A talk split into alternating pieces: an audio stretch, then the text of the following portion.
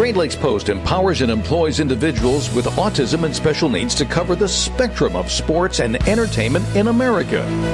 Great Lakes Post is proudly made possible by the generous support of Ally Financial and Artisan Tile.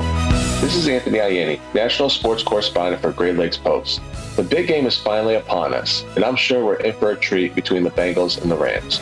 But you know what I'm looking forward to? That's right, the halftime performance. This year, Dr. Dre, Snoop Dogg, Eminem, Mary J. Blige, and Kendrick Lamar will all be performing during the big game's halftime show. All these performers were and still are legends in the music industry, and I have no doubt they will put on a spectacle. I'm most looking forward to seeing Detroit's own Eminem perform as well. Eminem, who in my humble opinion is one of the greatest artists and rappers in the game, is someone who represents what the city of Detroit is, which is even though you may get knocked down at times, you could still rise up and become even greater. Eminem has proven that over and over again. Just like our beautiful city of Detroit, who will be well represented with pride at the big game this weekend. So, sit back, relax, eat some good food, and enjoy the festivities this weekend.